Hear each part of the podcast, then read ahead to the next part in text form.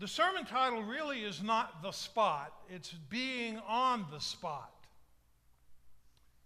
And I want to spend these few minutes with you this morning talking about what happens in life when we're on the spot. It's sort of like this fellow who got caught in the wrong side of town, surrounded by a gang of thugs. He fell to his knees in prayer and muttered, I'm doomed. Clouds parted, a ray of light came down on the man on his knees, and he heard a voice from heaven say, No, my son, you are not doomed. Pick up the lead pipe at your feet and hit the leader in the head with it.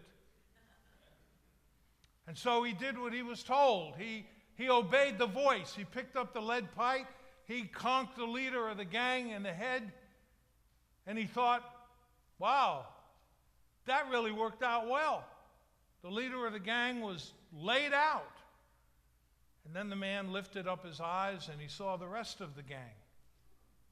As they began to surround him with guns and knives and chains. And suddenly, the clouds parted again. A ray of light came down, and the man heard a voice from heaven saying, Okay, now you're doomed. That's called being on the spot. And if we're smart, if we're smart, it's not wise to follow every voice that we hear. What time during the year are, is God uppermost in our minds? Well, certainly at Christmas, certainly at Easter, Maybe at Pentecost. Uh, that's not one of the, what you call one of the high days of the, of the, of the church calendar, but it's, it's an important day, blessing of the Spirit. But, but if we're honest, most of the time when God becomes a focus for us is when we're on the spot. When, when life hands us lemons, when we're in a jam, when we're on the horns of a dilemma. Generally, when things aren't going well, that's when we seem to instinctively turn to God. Maybe business has taken a slide, income has fallen, the stock market takes a dip, interest rates are low. Yeah, like that's something new. Sickness has rocked us, or, or we're facing surgery. Personal relationships are all up in a heavel, and you're at a fork in the road and you don't know which fork to take. I don't know if that's a yogiism or not. They, they attribute that to Yogi Berra, you know. When you come to the fork in the road, take it. Yeah. They say Yogi is supposedly the one who, who said that first. I did a little research and saw that it's later than, than him, but uh, still, I, I like it for Yogi. That's, that's good. Now, being on the spot, dear friends, may be the perfect place for us to learn something about God and about ourselves. If it can be a place where God meets us and touches us and transforms us. The spot that we see as a predicament may just be our place of salvation. Back in the 60s, I was in the Navy in the mid 60s, and I was stationed at Port Canaveral. It was a very different place then than it is now. I lived at Patrick Air Force Base and commuted up A1A. And if you've ever been over there, you probably have seen the Cocoa Beach United Methodist Church. It's a big, imposing building with a a humongous A frame roof. Uh, that roof collapsed uh, while they were putting the beams up uh, back in the early 60s when they were building that sanctuary because a hurricane came through before those beams were all quite in place and it toppled one and it fell into another like a bunch of dominoes. Well, that's the church I, had, I, I, I attended. uh, when I went to church. I'm not going to tell you everything about me. but that's the place where I felt I was being called to the ministry. I was involved in a young single adult group in those years. I was, in fact, I was the president of the group. And, and uh, Dr. Downey, Jack Downey, was the pastor. And after a prayer session one night with, with our group, I was talking with Dr. Jack, and uh, he said to me, Richard, did you ever think that God was calling you to the ministry? Now, I had no idea what I wanted to do with my life. I know I didn't want to stay in the Navy, but that was all I knew. I didn't know what I was going to do.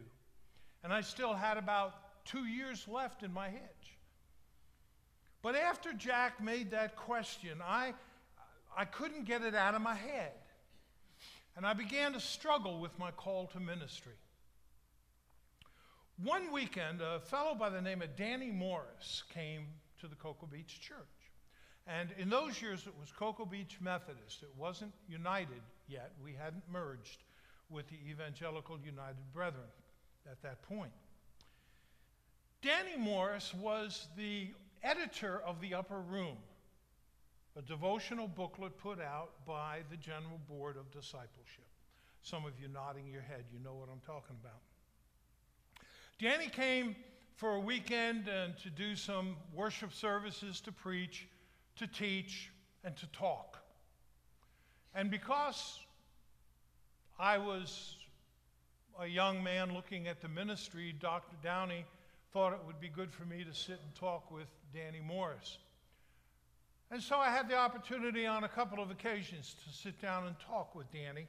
And in one of the, one of the sessions, I shared with him my struggle about going into the ministry, about being called, because there were some things in my life that I knew for myself I could not be a part of my life if I was going to be a pastor. One was smoking. For me, it was an impediment to ministry, and I, and I felt that if I was going to stand up in front of a congregation of people and talk about uh, things that were harmful and I'm standing up there, as it were, with a cigarette in my hand, uh, that didn't make exactly the best witness in the world. And so I was talking with Danny about, about those struggles, and he was quiet, kind of looked down at his, at his feet, and then he looked at me and he just, he just pinned me to the wall with a stare as he said, Richard, maybe you need to not worry so much about whether you're being called to the ministry until you decide whether or not you're a Christian. Mm. Have you been there? Have you been there? Have, have you ever had somebody just ask you a question that literally froze you? I, I would love to tell you that I sat there and I thought, hmm, that's an interesting thing for me to think about. No, I didn't. I was offended. I was offended that this guy that I didn't know, who didn't know me, except by what I believe God's Holy Spirit revealed to him at that time, was going to be that critical that insightful, that painful. I was on the spot, folks. And, and if you have ever in your life been on a spot like that, then you know how it feels. Maybe you need to decide if you're a Christian before you worry about being called to the ministry. Somebody asked me after one of the services, Well, what did you decide? that was good. That was so good. I said, I don't know. All I knew was I was on the spot. And I, I, I had to find, and I did come to find God's hand and God's voice in Danny Morris's question. Because it wasn't meant to be mean. It was meant to help me. But it took time for me to come to that point. This morning we talk about a New Testament character by the name of Zacchaeus. You remember him. He was a little man. He lived in Jericho. He was a tax collector, which made him one of the more beloved citizens of that community. Not only was a tax collector, he was the chief tax collector. And he found himself one day on a spot with Jesus. And if you look at the story in Luke 19, here's what we read He entered Jericho, that's Jesus, and was passing through it. Now, let me, let me digress here for a minute. If you don't know anything about me at all, you'll know one thing. I, I read between the lines of Scripture. Chris does this. I don't know where he got it, but he does. He, Jesus, was passing through it. What does that mean? That means he had no intention of staying. That means he had another destination in mind. He did not have a reservation at Best Western. He was going somewhere else. Okay. A man was there named Zacchaeus. He was the chief tax collector and he was rich, wealthy. He was trying to. Oh, let me, let me tell you the story. the word wealthy, the word wealthy reminds me of a lady that I knew in my first congregation when I was an associate pastor at Asbury Methodist Church in Maitland. Her name was, her given name was Wealthy. That was her given name. You know what, you know what they called her? Penny. that was what everybody knew her as, Penny. Now, what does that have to do with the message? Nothing. It was just one of those things that popped into my mind that, you know, they say insanity is hereditary, you get it from your kids. Right? It's Chris's fault, Tony. It's Chris's fault. Okay. He was a chief collect- tax collector and was rich, wealthy.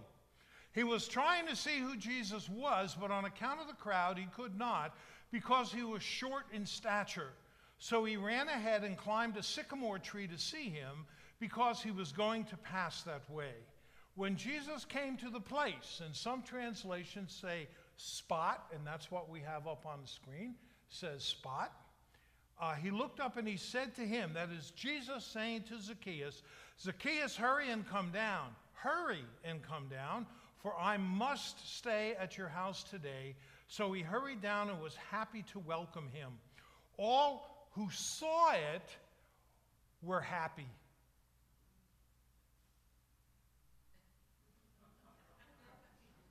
No, they weren't happy. No, they were they were upset. They were mad. They grumbled. They they they were like you know, judgmental because Jesus was going with this sinner. He has gone to be the guest of one who is a sinner. Oh my gosh. All of us who are not sinners may leave.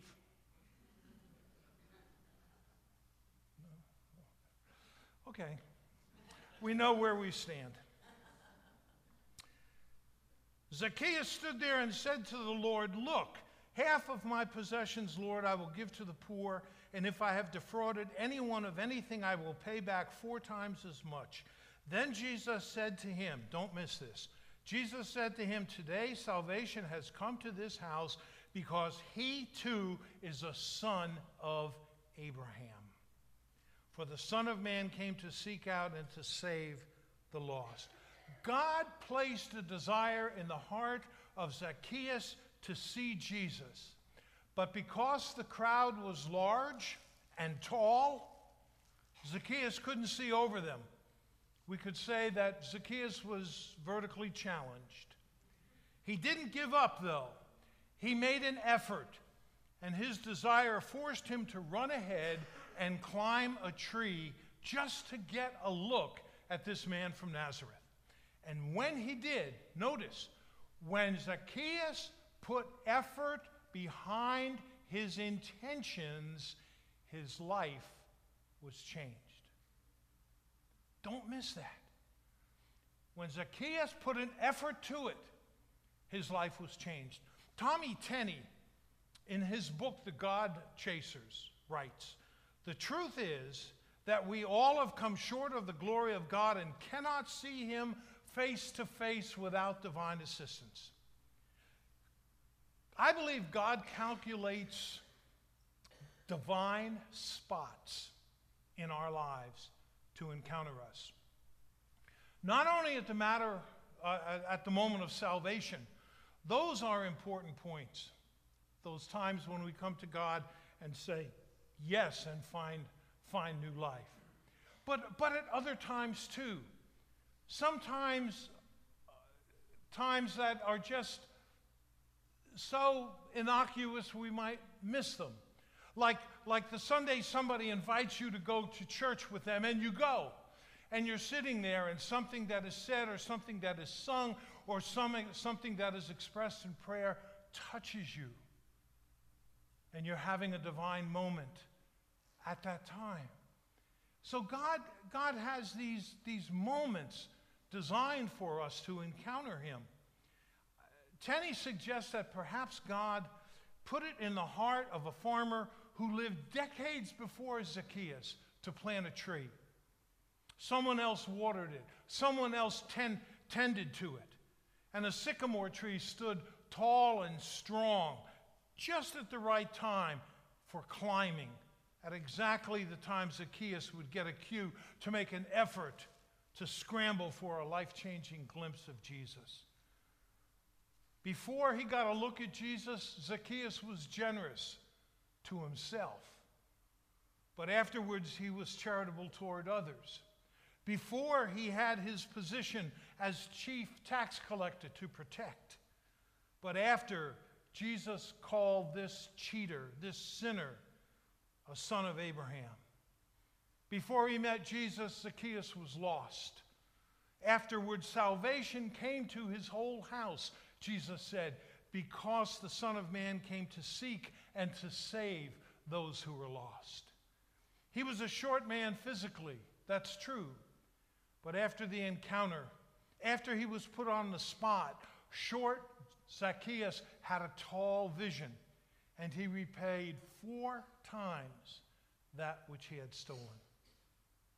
So, as we prepare for communion in just a moment, there are three things about this encounter I'd like you to see.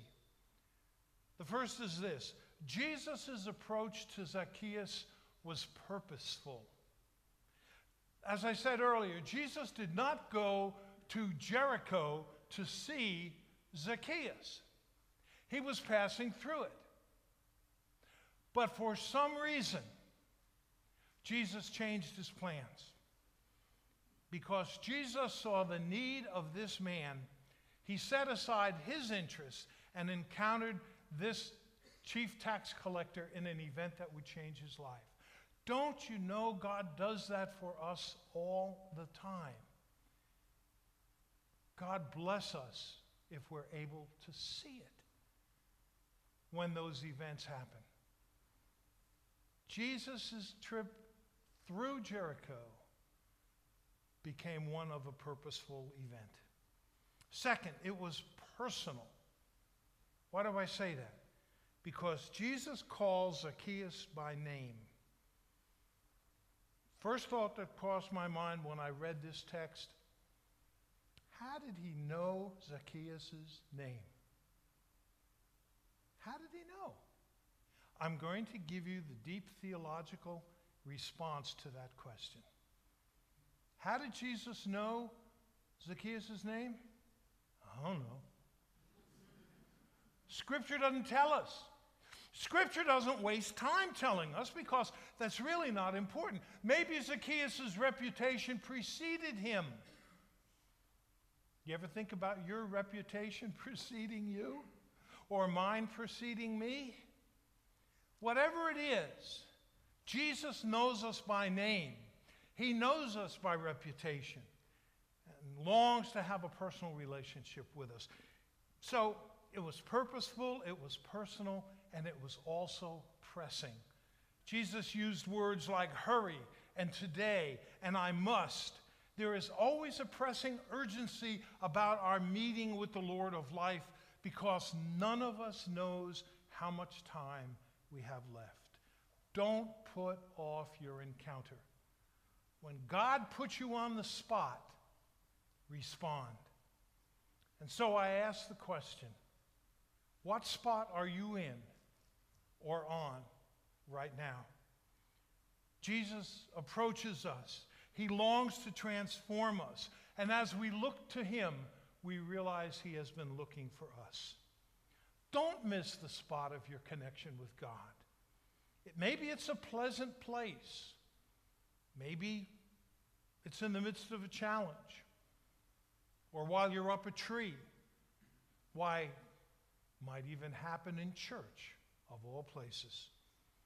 But make no mistake, Jesus longs to meet each one of us at the spot of his choice. After all, we are the reason he came, and we are the reason he gave his life. Amen? Let's pray.